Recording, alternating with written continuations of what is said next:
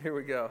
Um, now, I forgot to uh, introduce myself, so let me start by introducing myself. My name is David, and I am a sinner. My name is David, and I am a sinner. Uh, it's true, pastors are sinners. Uh, we're as bad as anyone else. My name is David, and I'm a sinner. In our world today, we don't really like making bold truth statements like that. But I believe, as I believe a lot of things from the bottom of my heart, that that's true, that I am a sinner. Now, the thing that we like to do in our world is we like to twist up the words so that they sound a little bit softer, a little bit nicer, or that uh, they fit a little bit better in conversation. Uh, let me give you some examples of the way we twist things around. Uh, we say if you happen if you happen to be short, you don't say I'm short, you say I'm vertically challenged.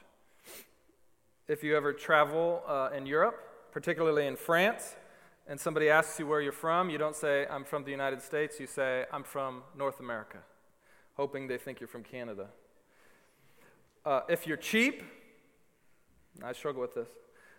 Uh, we don't say we're cheap, we say, well, I'm just really good with money. If we are over drinkers, we don't say that. We say we just really love craft beer. If we're shopaholics, we don't say that. We say we're supporting the economy. If we're prejudiced, we don't say that. We say we just have more in common with certain types of people. If we're mean spirited, what do we say? We say we're just really sarcastic. If we're, uh, we don't say that we're bullies, we say we just like getting things done. And the list goes on. We are not this, but we're this. And we do it over and over again because we don't like making truth statements that don't make us look good or make other people feel good. And the problem with that is, is that we're going around lying to ourselves and we're lying to other people because I believe that truth is truth, no matter if you call it something else. So just because you say one thing doesn't make it true. Now, these are kind of radical statements to make in our postmodern culture, but here's the deal I believe in the correspondence view of truth, which means there's something that's actually true, and if I make a statement about, I'm either making a truthful statement or a false statement. I can't change the truth just because I don't like the way it sounds. So, my name is David, and I'm a sinner. Now, last week, uh, we started to talk about First John. And, and John was this dude that rolled with Jesus. He was one of his 12 disciples, and actually, he was one of the closer of the 12. And uh, he not only wrote this letter and three others, we have First John, Second John, Third John, are letters that are uh, saved here for us in the Bible. He also wrote the Gospel of John, which is a long account of Jesus' life, his ministry, his death, and his resurrection. And so, John is a very important character in the history of Christianity and the Jesus movement. And um, he was writing this particular letter, First John, to a group of churches. And he was writing it because there were some teachers other than him that were going around and they were teaching uh, different truths about who Jesus was, about who God was, and about who we are as human beings. And so John is writing this to try to correct what he believed were false teachings. And last week we talked about how they had a false view of the incarnation. They did not believe that Jesus was fully God and fully man, and so John tries to explain how Jesus is from the beginning.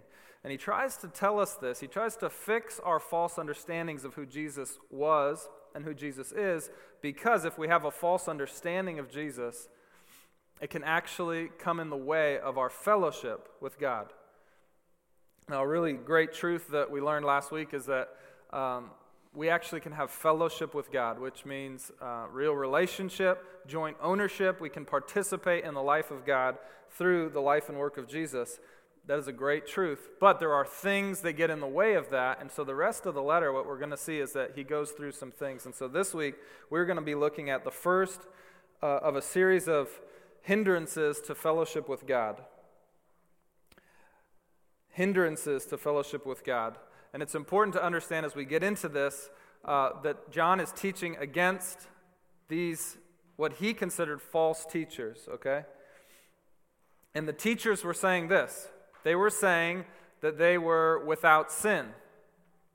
And they were saying sin doesn't really matter when it comes to fellowship with God. So go ahead and keep on sinning or pretend like you don't have sin. That's basically what they were teaching. And so what we're going to see is John warns that if you believe this, it will interfere with your fellowship with God. So turn with me to 1 John chapter 1 starting in verse 5. 1 John chapter 1 starting in verse 5.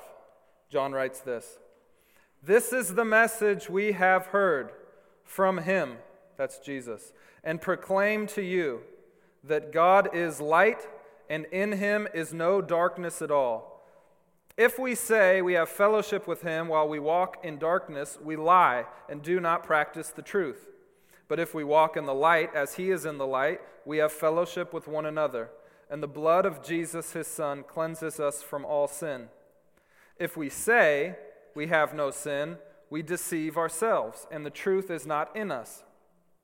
If we confess our sins, he is faithful and just to forgive us our sins, to cleanse us from all unrighteousness. If we say we have not sinned, we make him, that's God, a liar, and his word is not in us. My little children, I am writing these things to you so you may not sin. But if anyone does sin, we have an advocate with the Father, Jesus Christ, the righteous. He is the propitiation for our sins, and not for ours only, but also for the sins of the world. Let's pray. Hey, Father, we come before you tonight, and we want to understand truth, and we want to steer away from error. So we pray that you would open our eyes. Lord, I know this, this topic is not always fun. The idea of sin is something that uh, we run from in our culture, but I pray that tonight we would, we would hear from you. If you've got something to say to us, help us to hear. Help us to see you clearly. Shed light on this topic that we might know the truth and live accordingly. We pray this in Jesus' name. Amen. Okay, so if you haven't figured it out already, we're talking about one of the less popular topics when it comes to Christianity. When it comes to Christianity. And what I hope is at the end of this, we, we start uh, realizing that it's one of the greatest truths and it's one of the f- most freeing truths that there is, okay? So, let's look at First John and, and let's try to dissect what it is that uh, John is trying to say here. So, verse 5. This is the message we have heard from him and proclaimed to you that God is light. That God is light. Now, what I think is happening here is I think John, uh, it, it, all hinges on this idea of God is light. And I think there's three concepts that all intertwine here uh, light and darkness, life and death, truth and falsehood. They're all intertwined and they're all centered around this idea of God is light. So we got to figure out what does John mean by God is light? If we don't understand that, I don't think we'll understand what sin is uh, or, or why uh, we need to steer away from it. So, the first thing um, in this idea of God as light uh, is that you got to go back to the very beginning of the Bible. In the, very in the third verse of the Bible, um, the very first book says, In the beginning, God created the heavens and the earth. And it says he, uh, in Genesis and elsewhere that he created through speaking the word. Now, if you're here last week, you'll remember the idea of the word, right? Because John calls Jesus the word of life. But right there in the third verse of the Bible, it says uh, the very first words that God spoke was, Let there be light. So, what is light? Now, here and elsewhere, I think what we see is that light is tied to life. So, when God speaks, and says, Let there be light, it gives way to life on the earth, right? So this makes sense. We understand uh, without light, if there was never light, there would be no life, there'd be no growth, vegetation, whatnot. So light is very important to life. Light is very important to life. And if we think about last week when we talked about Jesus as the word of life, okay? it parallels this idea of Jesus as light. Why do I think that? Uh, remember, we went back and we looked at John's gospel. And in John chapter 1, it says this. I'll read it for us again. In the beginning was the Word, and the Word was with God, and the Word was God. He was in the beginning with God. All things were made through him. That's the Word, Jesus. And without him was nothing, or was anything made that was made. Now, look at this. In him was life, and the life was the light of men. The light shines in the darkness, and the darkness has not overcome it. You see the parallels here? So John has written his gospel, and now he's written First John, and these parallels come in. And so he equates life with light. And so I think the first thing to understand about when John is talking about God is light, he's saying God is life. So we talked about that last week. So here's the thing about life life is not death, life is goodness. Life is absolute moral perfection. Life is purity. Life is holiness. So life cannot have fellowship with death. Goodness cannot have fellowship with evil. Absolute moral perfection cannot have fellowship with sin. Purity cannot have fellowship with uncleanliness or impurity. Holiness cannot have fellowship with unrighteousness. You see that? It's pretty simple. John is making a very simple statement that I think any of us can understand. And he says, Light cannot have fellowship with darkness. Anytime light comes into the room, what happens to darkness? It goes away. This is an elementary truth, but it's so important. And why is it so important? Look at what he says. If we say, this is verse 6, if we say we have fellowship with him while we walk in darkness, we lie and do not practice the truth. Who is him?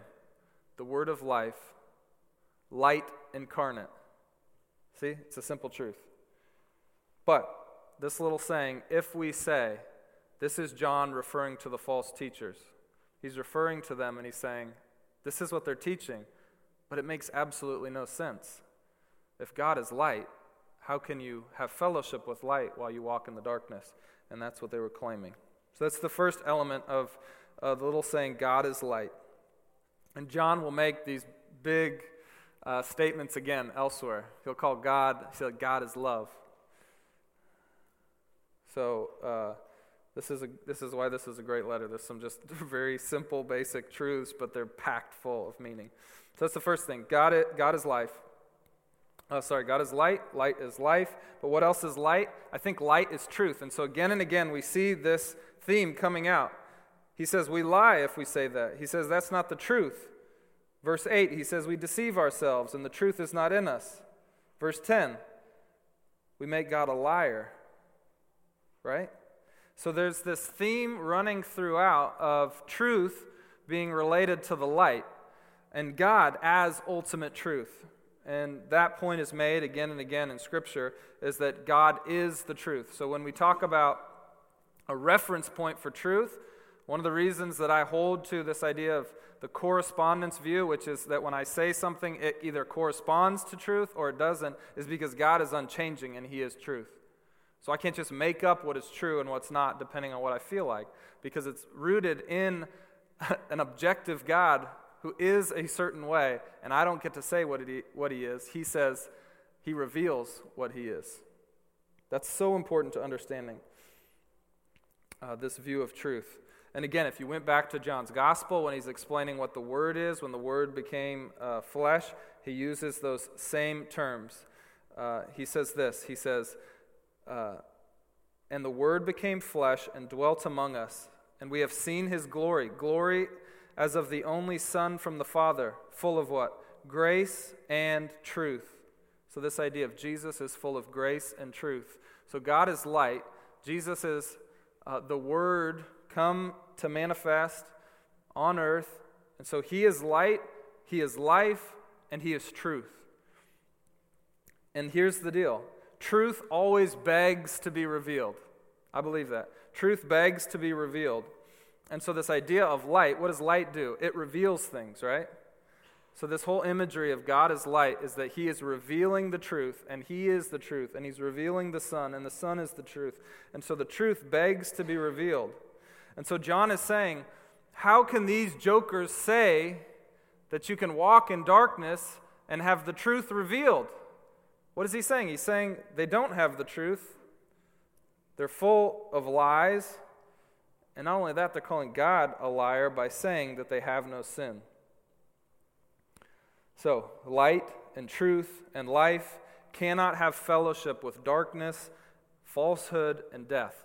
Those just don't mesh. You can't have both. And so John points that out. And so, so let's look at it again. The three statements that he says the false teachers are saying, and then he gives his own three affirmations of what the truth is. So let's look at it. Verse 6, he says, If we say we have fellowship with him while we walk in the darkness, we lie and do not practice the truth. Jump up, verse 8. If we say we have no sin, we deceive ourselves and the truth is not in us. Jump to verse 10. If we say we have not sinned, we make him a liar and his word is not in us. Now, look at, for each one of those uh, which he is refuting, he gives a different positive affirmation that I think are John's truth statements. And look what John's truth statements are. Verse 7 But if we walk in the light as he is in the light, we have fellowship with one another, and the blood of Jesus cleanses us from all sin. Verse 9 If we confess our sins, he is faithful and just to forgive us our sins and to cleanse us from all unrighteousness. Now jump down, chapter 2, verse 1. But if anyone does sin, we have an advocate with the Father, Jesus Christ, the righteous. See the difference between the teachings? Both can't be true. Both can't be true. And John's are all focused on admitting that we're not God and that we need Jesus. And the false teachers are, are all saying that they're just okay on their own. You see how those are very different statements? Now, the question we have to ask ourselves is this Who's right? Who's right? We have the other teachers and we have John. Who's right? We got we got to ask that question. Now, to answer that question, I think we have to understand what sin is. Okay? John talks, we have to confess our sin, but we have to ask, what is sin to know if we truly are sinners, okay? I think sometimes we glaze over this and we don't uh, really spend enough time. We just kind of throw it out there as this abstract idea. But I want, I want to show you what Scripture says that sin is, okay? Now, the first thing we have to know about sin is that it is important. What do I mean? What we believe about sin reflects on what we believe about God, okay? Uh, let me say it this way the doctrine of sin is extremely important and it's disputed, but our view on the nature of God influences our understanding of sin. What do I mean? If God has a if we have a very high view of God, if we think that he's pure, that he's an exacting being and he expects all humans to be as he is, then the slightest deviation from his high standard is sin and the human condition is in a very serious place. We got a serious problem.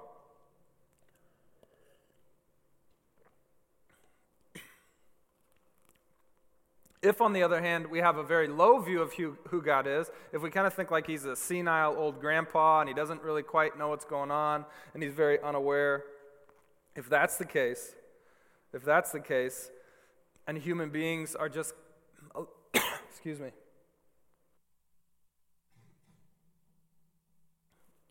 And human beings are just uh, a little bit off, and they just need a little bit of refinement and a little bit of work. If that's our view, then what? We got a very small God who's not a lot different than us, and our condition as human beings is not that bad. Is not that bad. See how the doctrine of sin and the doctrine of God are, are intertwined? They're intertwined. Okay. So, what does Scripture say? How does it talk about sin? How does it talk about sin? I'm going to talk about the causes of sin, the character of sin, and the results of sin. Man, what a fun sermon, right? We get to talk about sin. It's great. Um, what are the causes of sin? What do I mean by this? The factors that predispose us to sin. This is important, uh, and I'll, I'll share why. The first is ignorance. Ignorance is one of the ways that Scripture talks about sin. There's actually terms, I'm not going to go through the actual Greek and Hebrew terms, but there are terms related to each of these that I bring up. Uh, we just don't have time to look, look at the Greek and the Hebrew, but the first category is this idea of ignorance. Um, and I think the important thing is here, because we, we think a lot about, well, I didn't know what was right, or I didn't know what God's standard was, or I didn't know what's wrong. But the idea of ignorance as you see it in Scripture, includes the idea of willful ignorance, or almost the idea of forced ignorance, right? Meaning, we know that somebody's got the truth, or we can figure it out, but we purposefully stay away from it. So, see what I'm saying? Willful ignorance. So, we can't just say, Well, I didn't know. Well, how hard did you try? The other category that we see used is the idea of error. And the word kind of, the words used there kind of refer to like this idea of drunken, stumbling about, falling over. Um, also, the idea of allowing ourselves to be deceived. And so it, it brings with it this idea of you should have known better. You've allowed yourself to be deceived. And if you don't hear yourself in any of these, um, we'll get to you. The third is this idea of inattention it's the refusal to listen to or ignore what is being said. So, those are some of the predispositions that lead us into sin, I think. The idea being that the truth is out there, but we find all sorts of ways to get around it, lots of which we twist in our head to think, well, I never knew, but really, we're, being, we're, we're forced ignorance, or uh, we're allowing ourselves to be deceived, or we're just not paying attention. So then we come to these uh, categories of the character of sin. Uh, one of them is missing the mark. It's literally this idea of archery where we're trying to hit a mark and we miss it. Now that can either be accidental missing it or intentionally I'm aiming at the wrong I'm aiming at the wrong target. And it has with it this idea of we're meant for some end and we miss what that end is. Another category is of, of the way we talk about sin in Scripture is irreligion, which is actually the opposite of worship. So the idea of irreverence, impiety, uh, not recognizing uh, as holy the things that are holy, unbelief would be in this category.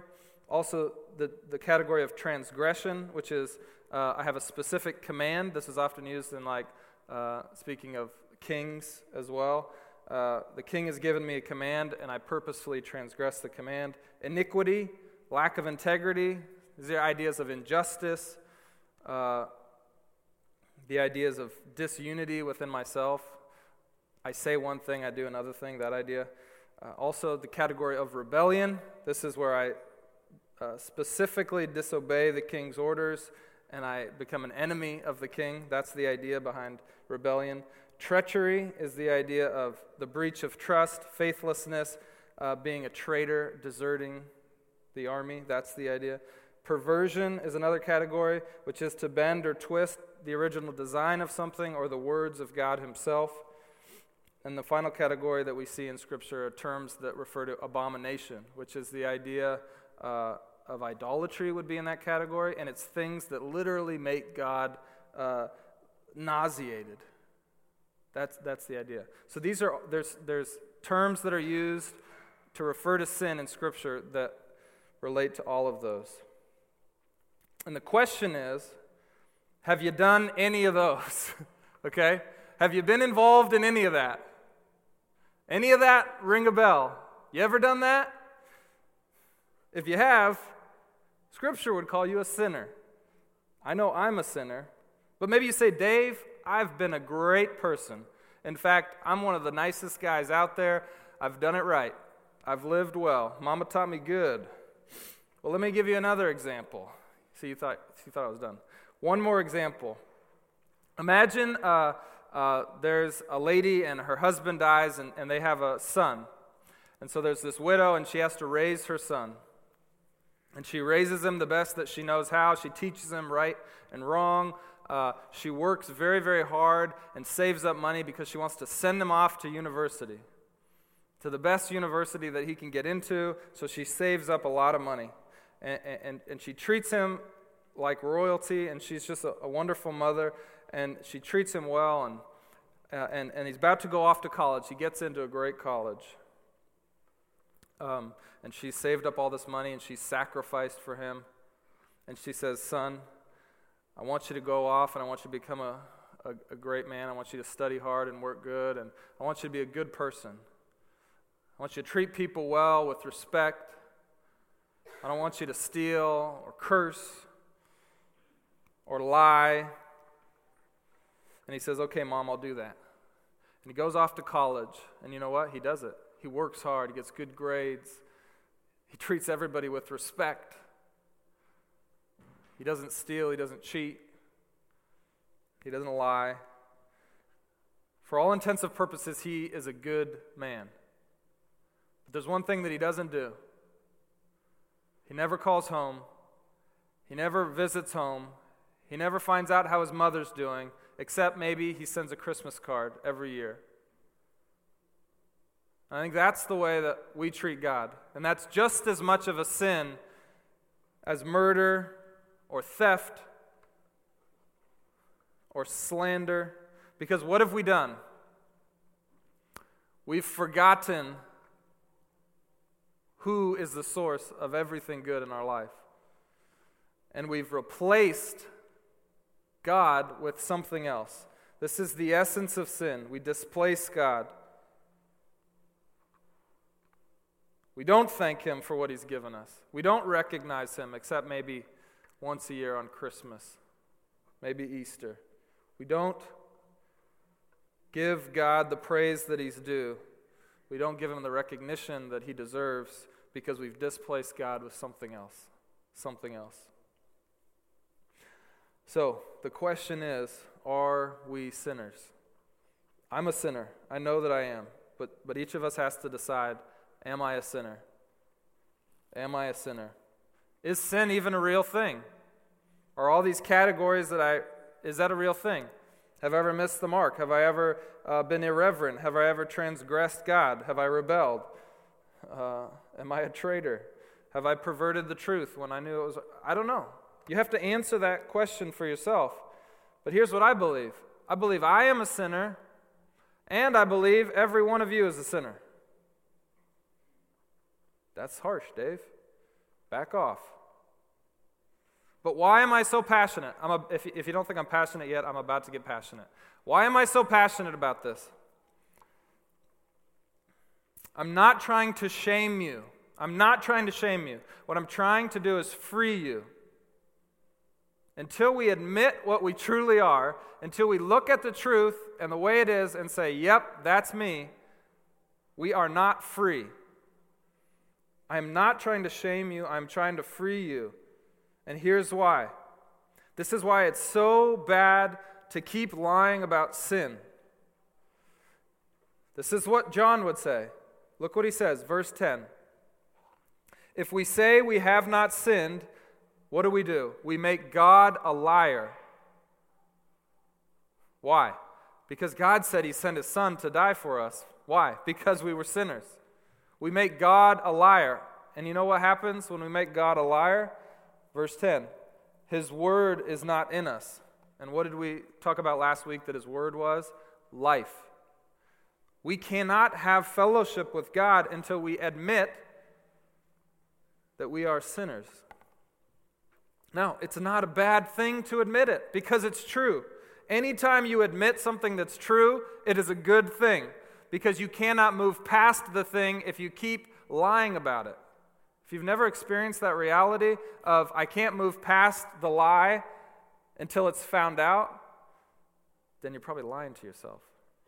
You get stuck behind the lie and you have to create another lie just to keep the lie from being found out. And you build up this whole infrastructure around the lie and you get totally stuck behind it and you're trapped inside in the walls. And somebody's yelling at you, just admit Admit that first lie, and then you can move on with your life. And I feel like we're missing out on fellowship with life, with the word of life, with God Himself, because we don't admit this fundamental truth. And the truth is, I am a sinner. I am a sinner. Now, I want to I want to quickly share two stories that we see in Scripture that explain how Jesus was the master of doing this. In fact, his goal of helping people move forward was helping to get them to admit that they were not all they said to be. And I'm going to pick two people on opposite ends of the spectrum, and these are both coming from the Gospel of John. So John's theology is consistent here. And the first is Samar- the Samaritan woman at the well. If you don't know this story, uh, Jesus was passing through Samaria, which is a land just outside of Judea, uh, which was um, where the Jews lived, and in Samaria were the Samaritans. Now, here's the deal Jews and Samaritans hated each other. Hated each other and, and, and, they, and they didn't get along. But Jesus was passing through, and it was hot. It was in the middle of the day, and so he stops at the well to get a drink of water. And he comes to this, uh, and he sees this lady there, and she's the only lady at the well. And this is an important part of the story. The, only, the reason why she was there at noon, not when everybody else would get water, which was at the beginning of the day, is because she was a social outcast. And as the story goes on, we figure out why she was a social outcast. And Jesus begins to talk with her. And they begin this conversation, and Jesus says, Can you draw me a drink of water? And the woman asks, Why are you talking to me? Don't you know that I'm a Samaritan and a woman? Now, here's the deal uh, men usually didn't talk to women in public places. Jesus changes the way gender works. He changes it. So he's not only talking to a woman, but she says, You know, I'm a Samaritan, right? Jews don't talk to Samaritans. And they get into this conversation, so she's completely surprised by him. And he starts to tell her that I've got a kind of, of water that you'll never thirst again. And he's speaking uh, symbolically of the life of the Spirit that he's talked about again and again. And he's saying, I have this living water, and if you drink the water I give you, you'll never thirst. And of course, this woman is a little bit confused, but she says, Sir, I, I want to get some of that water. How do I get that water? Sir, give me that water. And as soon as she asks that question, so as, as soon as she comes to the place of asking, How do I get that eternal water, the water of life? That question, it's, it's, it's crazy. It's John chapter 4, if you want to go back and read it. Jesus asks her this question Go call your husband and come back. That's kind of out of the blue. Why does he do that? That has nothing to do with the conversation that they're having. Here's what he's doing. The woman responds, I have no husband, she says. And Jesus says, You're right. You have had five husbands, and the man you're living with now is not your husband. That's why she was a social outcast. People knew of her sin, they had rejected her, they labeled her a sinner, and Jesus calls her sin to the front of the account. Why? Because she wants to know how to get eternal life. And what's he saying? He's saying, admit it. She says first, right? I have no husband. Jesus knows. And she calls her sin to the front of the conversation. And what's really cool about the story is the woman uh, recognizes that he's a prophet and uh, they talk some more, and I think she ends up uh, believing in him, that he is the Messiah, and she goes back uh, to the village, to all the people who reject her, and she starts to tell them, Come see the man who told me everything I ever did. Because she knows that she's had an encounter. And it began with Jesus calling her to confession about her sin. Now, this is a woman who the world knew about her sin, Everybody knew about it. That's why she was having to go to the well on a different time of the day. Uh, and Jesus says the beginning of the process to reconciliation is admitting your sin. Now, the other story that happens just a chapter before in John chapter 3 is the story of Nicodemus. We talked about it uh, a couple weeks ago. And Nicodemus was the exact opposite. He was as, about as high as you could get in every way in the religious structures of uh, the society, socioeconomic. Um, he was known as a righteous man because he was a Pharisee. He kept the law, people knew that. And, and to be honest, he was probably one of the good guys within the Pharisaical system, okay, from everything that we know about him. Um, and so he's not faking it, he's just trying to do the best that he can to be righteous on his own. And so, what does he get very good at? He gets very good at hiding his sin. The, the woman at the well, everybody knew about her sin, terrible at hiding it. Nicodemus, he is great at hiding his sin. And look what Jesus does. Look what Jesus does. He begins, uh, uh, Nicodemus comes and in the middle of the night and wants to have a conversation with Jesus because he's heard about the things he's doing. And Nicodemus starts up the conversation. And in a roundabout way, he asks the question, and Jesus realizes what he's asking. He says, How do I inherit the kingdom of God? Now, see how similar that question is to how do I get that kind of water? How do I inherit the kingdom of God? And this is Jesus' response. He gets straight to the point. Straight to the point.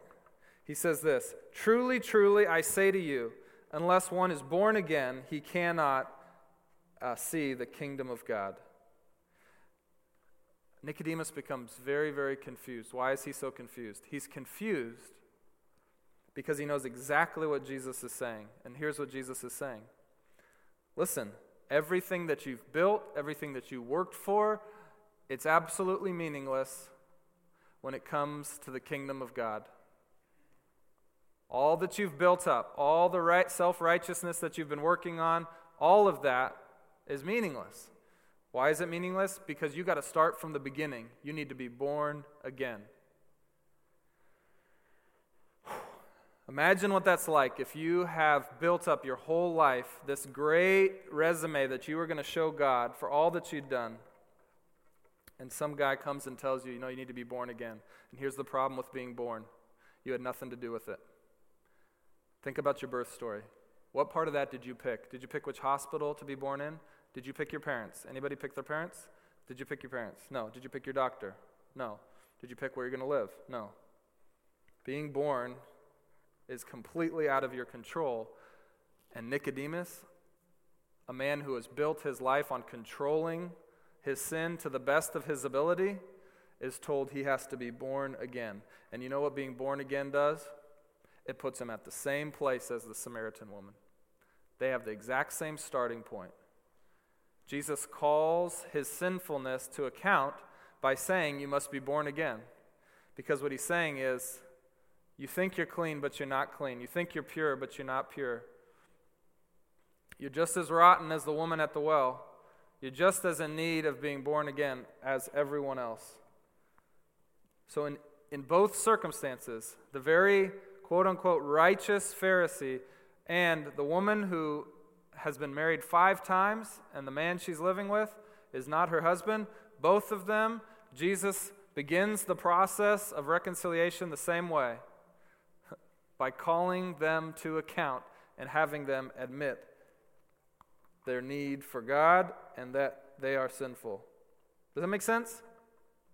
That's where it always starts with Jesus.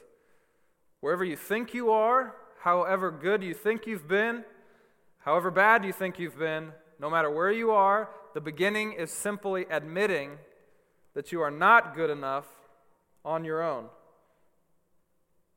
Now, this could be very bad news, except for the fact that God hasn't left us alone. We have a remedy for our sin. And here's the way that God deals with it. Look at uh, 1 John 2 2. He says this My little children, I'm writing to this so that you may not sin. So the, the whole point is we don't go on sinning just because this is true. But if anyone does sin, we have an advocate with the Father, Jesus Christ, the righteous. He is the propitiation for our sins, and not only ours, but also for the sins of the whole world. I got to explain to you what this propitiation means. Here's what this propitiation means, okay? Uh, it comes from the Old Testament, and what would happen is once a year on the Day of Atonement, uh, the high priest would go into the Holy of Holies, which was in the temple, or when they were wandering in Israel, it was in the tent of meeting. And once a year, somebody was allowed to go in there, and they would take a sacrifice of a bull and a sacrifice of a goat, and they would uh, sacrifice, and they would take the blood, and they would sprinkle it um, on the Ark of the Covenant. This was called the mercy seat. And so the Greek word that we get the word propitiation from is a reference to the Hebrew word used in the Old Testament of the mercy seat. I could talk a lot more about that, of course, and I can if you want to talk about that. But the idea is basically this Jesus Christ becomes the atonement, the sacrifice for us. He vicariously takes on our punishment and absorbs the wrath of God in our place. That was what the Day of Atonement, Yom Kippur, that's what, that's what happens still to this day. Jews are making these sacrifices. But, G, but, but John says of Jesus, no, he is the propitiation. He has made the final sacrifice. His blood has been shed and spilled, and now through him we have forgiveness of sin. He has become the sacrifice of sacrifices. He takes on our guilt, he covers it, and it is no more. Our sins are gone, we're cleansed past, present, future sin. This is, this is the understanding uh, that John has of what Jesus has accomplished and what all the other writers of uh, the New Testament. They see the need, the reality of sin, the need of sacrifice, and it's accomplished in Jesus Christ. He says, Jesus becomes the propitiation. Now, here's the deal. Because, like we talked about last week,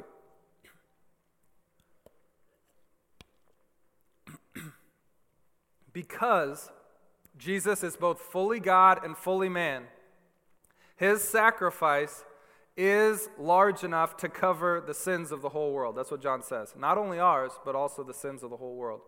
That is so important to understanding. You think of like the Hunger Games, right? the tribute. And uh,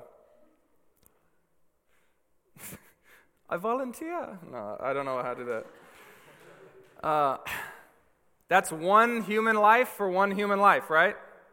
So maybe one human life could cover up one human life.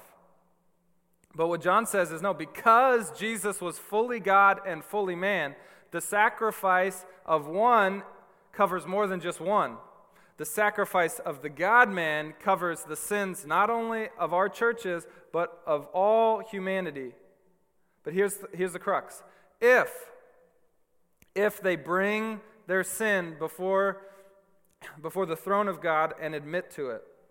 That's the same thing that happened on the Day of Atonement. The Jews would come and they would confess their sins, and then the sacrifice would be seen to be covering those sins that were sacrificed or that were offered.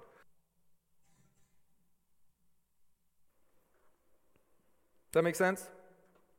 This is the understanding because Jesus was fully God and fully man, his death on the cross becomes efficacious for everyone who does what? Who confesses their sin before God and falls at the mercy and says, Jesus, save me.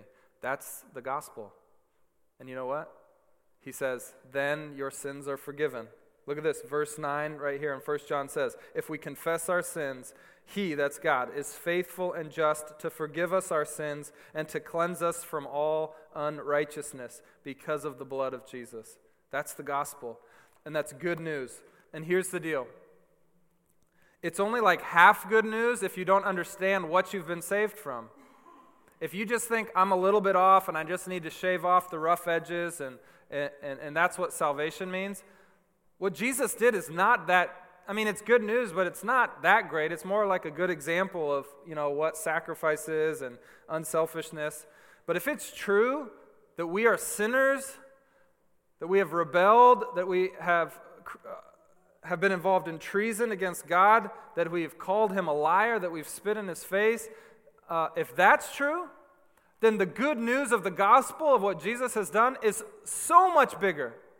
Because the gap is so much further. It's not just like work a little bit harder and I can be like God. It's like I am nowhere near God. I am nowhere near God. And what Jesus has done is he has brought me into fellowship with God. Do you hear that? That's the gospel. That's why they call it the good news. If we don't understand our present situation and what dire straits that we're in, we cannot understand and hear the gospel as good news. It's the best news. It's such good news. And so I'm not here to shame us into saying, I'm a sinner. I'm here to free us. Admit that it's true. I am a sinner, but I have been saved by Jesus. He has spilled his blood for me. I can now have fellowship with God, the Father, God the Son, through the power of the Holy Spirit. This is such good news. It's such good news, but it starts, right, with understanding the correct doctrine. That God is holy, He is light, He is pure, He is life in itself, He is truth in itself. And we are living in the darkness. We are walking in the darkness. Which does not mean that uh, we don't mess up sometimes, even after we admit this. But we bring that to Him again and again. Walking in the darkness means habitually living in patterns of sin. And here's the deal we have to recognize it for what it is. So we have to have sound doctrine. We are sinners in need of grace. We have to have right action. We must confess with our mouth uh, that we are sinful and we need God to forgive us. And then you know what God does? He applies His grace, which He has already accomplished on the cross and through the resurrection. And the unimaginable outcome is this we have joy everlasting because we have fellowship with God, fellowship with His grace, fellowship with His life. I hope that's good news. I hope that's good news. I hope that's good news. So here's what we got to do we got to admit we're sinful. We got to admit we're sinful. And I hope that in confessing that, we experience great freedom because Jesus came to release us from our slavery to the darkness. Darkness becomes a great slave master because we fear that people might shine light on who we really are. Right? So we're so fearful that we might be found out as sinners that it creates this kind of fear that traps us in and, and we become enslaved to it. And Jesus says, I've come to set the captives free. And he says, just admit the truth about sin. Sin is real, you are, a, you are a sinful person. I am a sinful person. Stop pretending that you've got it together. Stop pretending uh, that you're without sin. Stop uh, redefining what truth is and what sin is. Uh, recognize the guilt that you feel as truly because you've sinned against the holy God. Stop comparing yourself to that one friend in your friend group who's just the worst, and you say, Well, at least I'm better than him. Stop that. Compare yourself to the Holy of Holies, to God Himself, and you'll recognize, Yes, I'm a sinner. And you know what it'll do? You'll finally be able to breathe. You'll be like, I, I, don't have to, I don't have to keep hiding anymore. I don't have to keep hiding. I don't have to keep looking over my shoulder wondering if anybody saw me for who I was because I've admitted who I am. I'm a sinner who's been forgiven by God. That's the most freeing feeling. We've got to remind ourselves from that. Even if you've already accepted that, remind yourself of that. Now, here's the next thing you have to tell your friends that they are sinners. Say, what? What are you talking about? Yes, you need to tell your friends that they're sinners. If you love them, you'd tell them that. Why is that? Because if it's true that darkness cannot have fellowship with light, and you believe that light is good and it's life, then not telling them about their sin or that sin exists is keeping them from true life. You're not being a good friend by just brushing over it. You're being the worst kind of friend. You're not telling them the truth. You're keeping them from the only solution because you won't tell them about the problem, and so they're never going to look for the solution. The most loving thing that any of us could do is tell somebody that they're a sinner. What? yeah. Oh, man, do I have time? I don't have time for this, but I'm going to do it. Uh, the story of Jonah in the Old Testament, the whole thing is about Jonah running from a mess. He didn't want to give a message to the Ninevites because they were his enemies. They were killing his uh, countrymen. And God says, I want you to go tell them a message. And what you find out as the story goes is the message was not, oh, God loves you. The message was, you're evil and God is going to judge you. But Jonah knew the most loving thing that he could do was tell him that. And so he tries to run and he goes on a boat and he ends up trying to commit suicide by jumping off the boat, and that's when he gets eaten by a very big fish. But he doesn't die, and he, God spits him out, and then he ends up going and telling the Ninevites. And you know what happens when they hear that they're sinners and God's angry and he's going to judge them? Guess what they do? They repent, and God changes his mind, and God relents. Jonah knew that, the most loving thing he could do. But you know what? He hated the Ninevites, and so he didn't want to do it. We're doing the same thing if we're not being honest with people about their sin. If we're not being honest with people about their sin. If I tell my friend that they're a sinner, it should actually bring me joy. John says that, right? Right at the end, uh, last week, we talked about the proclamation of the gospel brings John joy. It should bring us joy to tell somebody uh, that they're in need of the solution of Jesus Christ. Because we say, I'm so glad that you've finally seen the truth, and I've got the solution. His name is Jesus. I want you to meet him. So if it's true that sin is real and it keeps us from fellowship with the light and with God, and we don't tell people that it's real, how loving are we being? You say, Dave, I can't do this. I can't tell my friends that, that, that they're sinners. Here's a best practice that I've learned.